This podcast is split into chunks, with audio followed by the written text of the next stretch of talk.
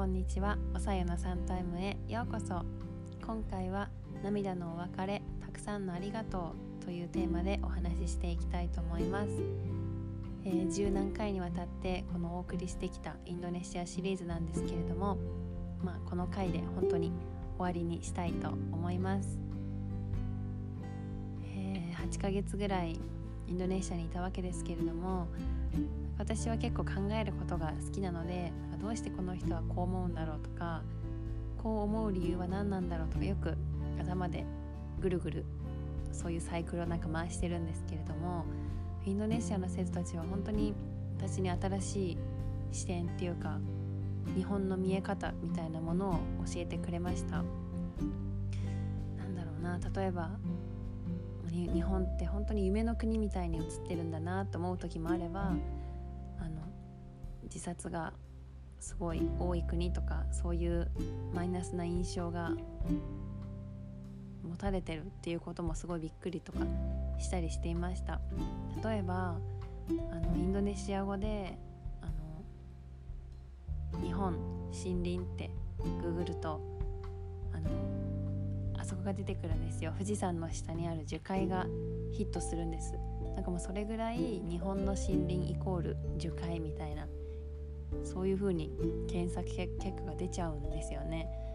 前これお話ししたかわからないんですけれども本当に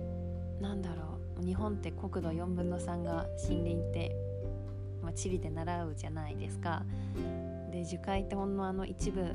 なはずなのにインドネシアの間では、まあ、日本の森林イコール樹海樹海イコール、まあ、そういうことが多い森として認識されてるんだなって思って何かの映画か何かの影響なんですかね？なんかすごいびっくりしました。でその事実を結構いろんな生徒が知っててその青木ヶ原はどこにありますかって聞かれることもちょいちょいあってなんかどうしてそこに関心を持っているのか不思議でしたし、まあ、そういうイメージが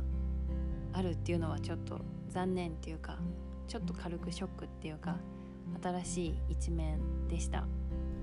まあ、それとは逆にもちろん日本が本当に夢の国いつか本当に行きたいと思ってる生徒たちも本当にたくさんいてでそういう子たちは結構日本語クラブに入ってくれていたのであの年明け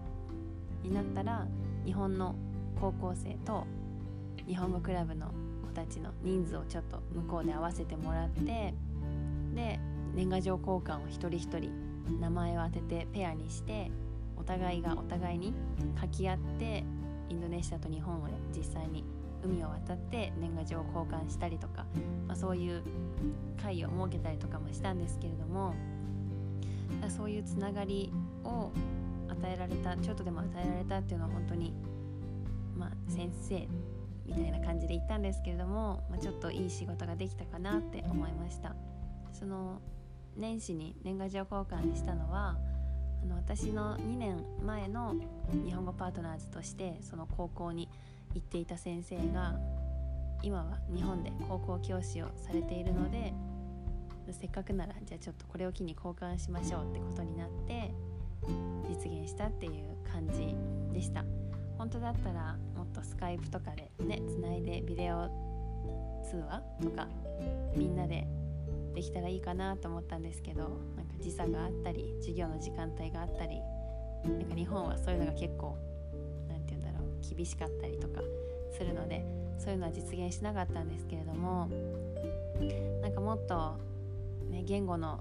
壁とかはあるんですけどもっと現地の高校生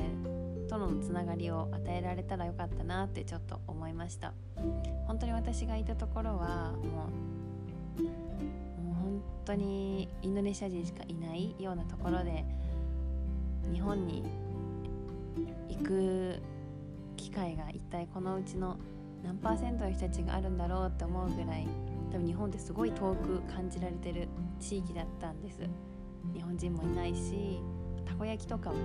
普通にありますけど、まあ、タコが入ってないような感じとかそういうジャパニーズブランドみたいなカルチャーはあるんですけれども、まあ、本当の日本人とか生身な触れる日本みたいなところはなかったのでなんかちょっとでもそういうものを与えられたのは良かったかなって思いました。でもなんか生徒にはいろんな経験してほしいなって思いました。たまたま私がその高校に行って人生の経験も生徒たちのちょっとしか離れてないからまだ全然ないしなんか大した学識もなんかなければちょっといろんな国に海外に行ったことがあるぐらいの知見でインドネシア語も大してできないしまだ大学2年終わった後ぐらいだったし全然なんか未熟者って感じだったんですけれどもなんかそれでも親近感を持ってなんかお姉さんと先生の間みたいな感覚でみんなが接してきてくれたので本当に私も過ごしやすくて楽しい8ヶ月を過ごすことができました。他にもいろいろ本当に愉快でしたね。なんか毎日が。例えば、まあ、結構向こうはちっちゃって言ってヤモリがいるんですよ。部屋の中に。で私があの夜真っ暗にして寝ようとするとあのちっちゃくが泣くんですよね。なんか。で電気をパッとつけると天井の端っことかにへばりついてるんですよ。でまた消すとまたギーギーギーギー泣き始めるのでうるさいよっていう意味を込めてベッドをボンボンって叩くと静かになるんですよ。なので寝れない時はそれをボンボンってやってちっちゃく寝かしつけて 私も寝ていました。あとは何ですかね朝一起きて洗面所に顔洗いに行こうとしたらすぐ横にある壁になんか黒い物体がついてるのが見えて一気に目が覚めたんですよ。であれゴキブリかなと思ってパッと見たらなんかサソリみたいのがへばりついてたんですよ。で私は本当に一気に目が覚めてえー、ここにサソリっているかなと思ってここにサソリいたらやばくない？って思ってであの現地で買った殺虫スプレーをかけたら下にコロリンって落ちたんですね。でサイズ的には1 0センチもなかったかな1 0センチぐらいだったかなみたいな感じで。であの本当にサソリみたいな形をしていてでもちょっと雲みたいな形もしていてでお尻からなんか長い針みたいなのが出ててえなんだろうこれと思って現地のインドネシアの友達に写真を撮って送ったらなんとそれはサソリモドキっていう虫の虫であの世界三大気虫って言って最も珍しい虫の一つだったんですよ。私それ知らずに殺しちゃってでなぜ私の部屋に現れたのかわからないんですけれどもゴミに出しちゃったんですね本当に珍しいみたいでなんか攻撃を受けるとその針からなんかなんか物質を出すみたいで寝てる間にねなんかベッドとかに来なくてよかったと思って。でその話をあの日本人の友達にしたら「なんで捨てちゃうの?」って 怒られました。やっぱ珍しいから見たかったのかもしれないですけれども。はい。そんな感じだったりしましたね。なんか常に虫とは共生していました。やっぱり南国だ。こともあって虫は多かったですね。で私の住んでた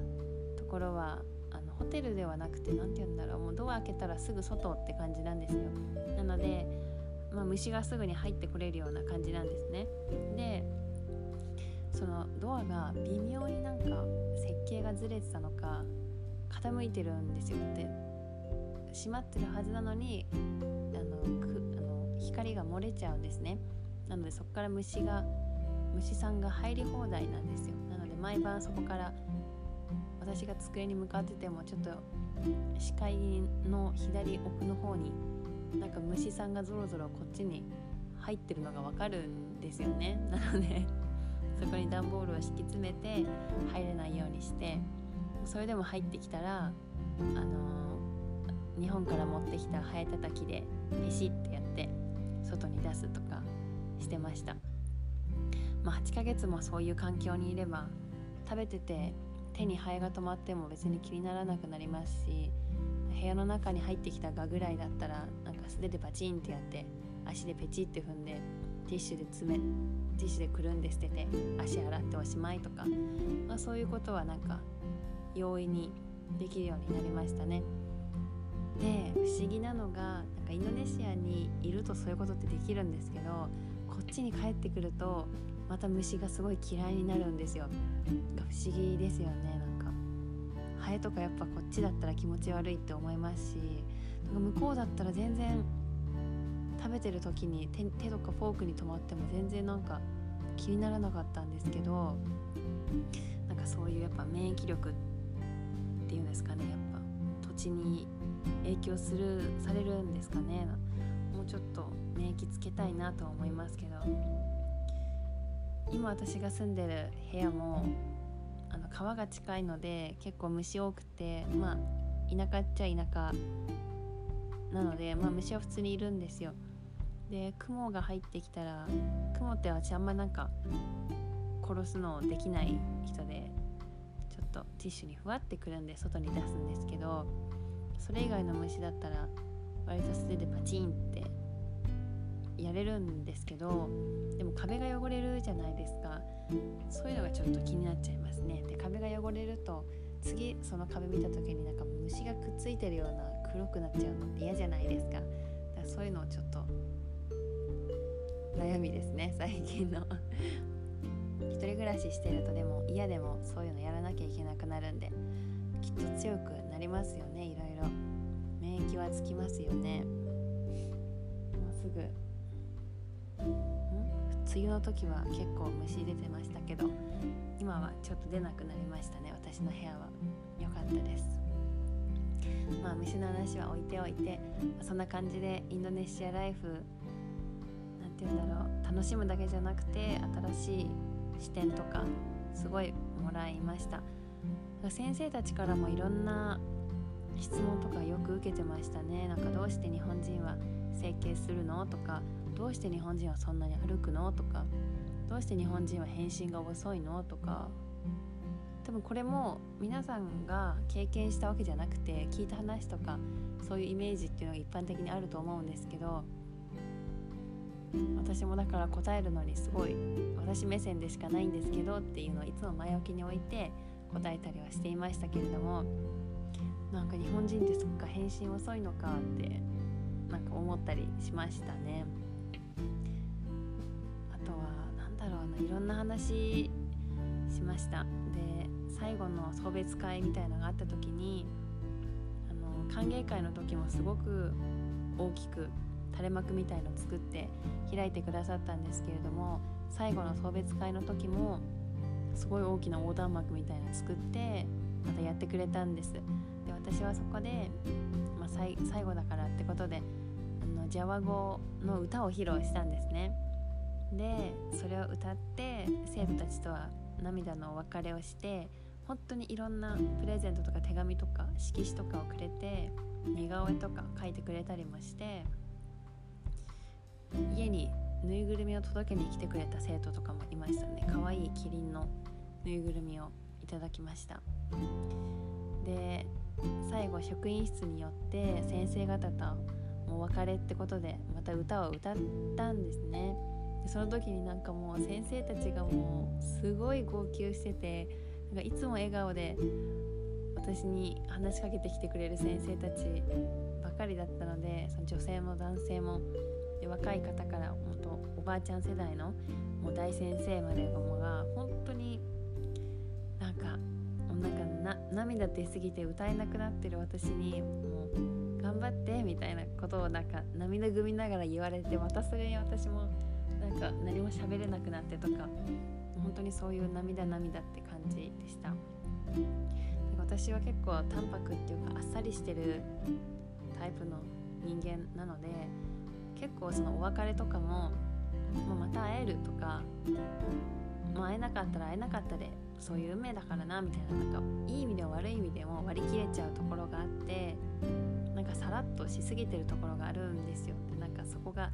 うん、なんか相手に冷たく思われてるかなと思うこともあるんですけど本当にこのインドネシアを出る時だけはなんかさすがにそんなことは思わなかったですね。なんかなんだろう。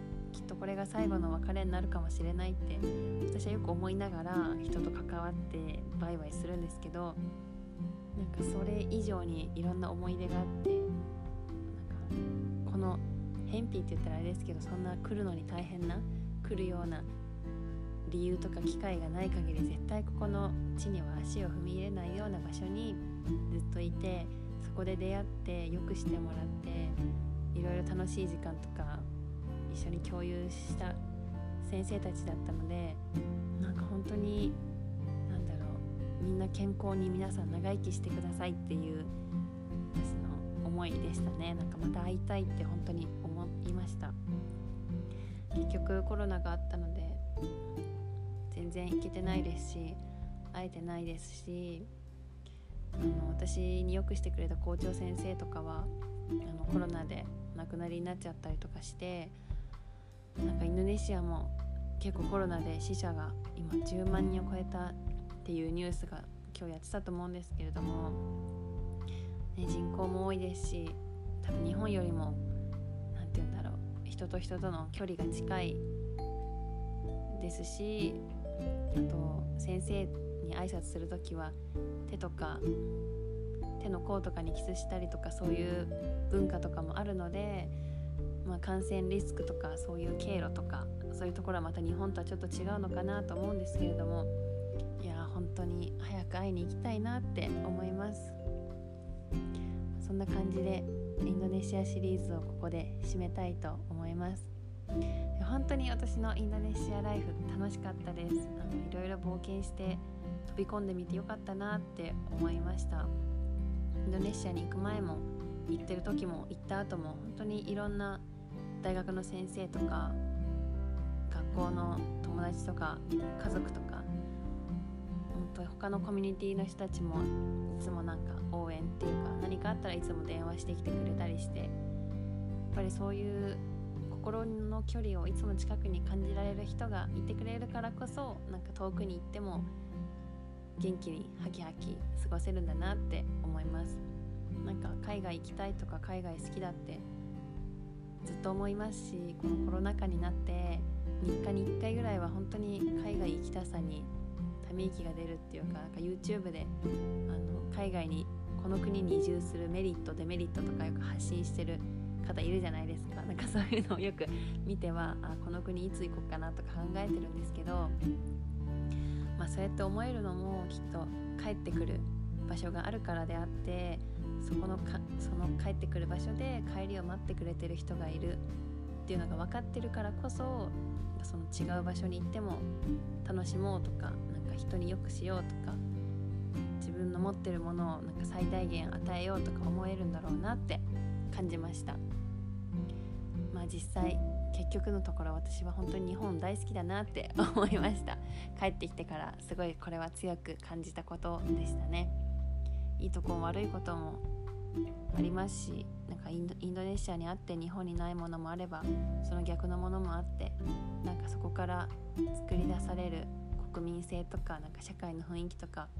なんかその違い一つ一つが本当に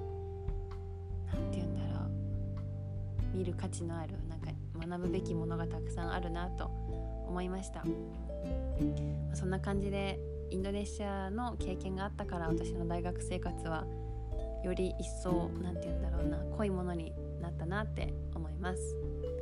はいそんな感じでインドネシアシリーズここで締めたいと思います、えー、次回は何を話そうかな。インドネシアから帰ってきてあのすごい朝活をしていたのでその早起きのメリットに気づいたのでめちゃくちゃ早朝バイトをしたんですね。なのでその話をしようかなって思います。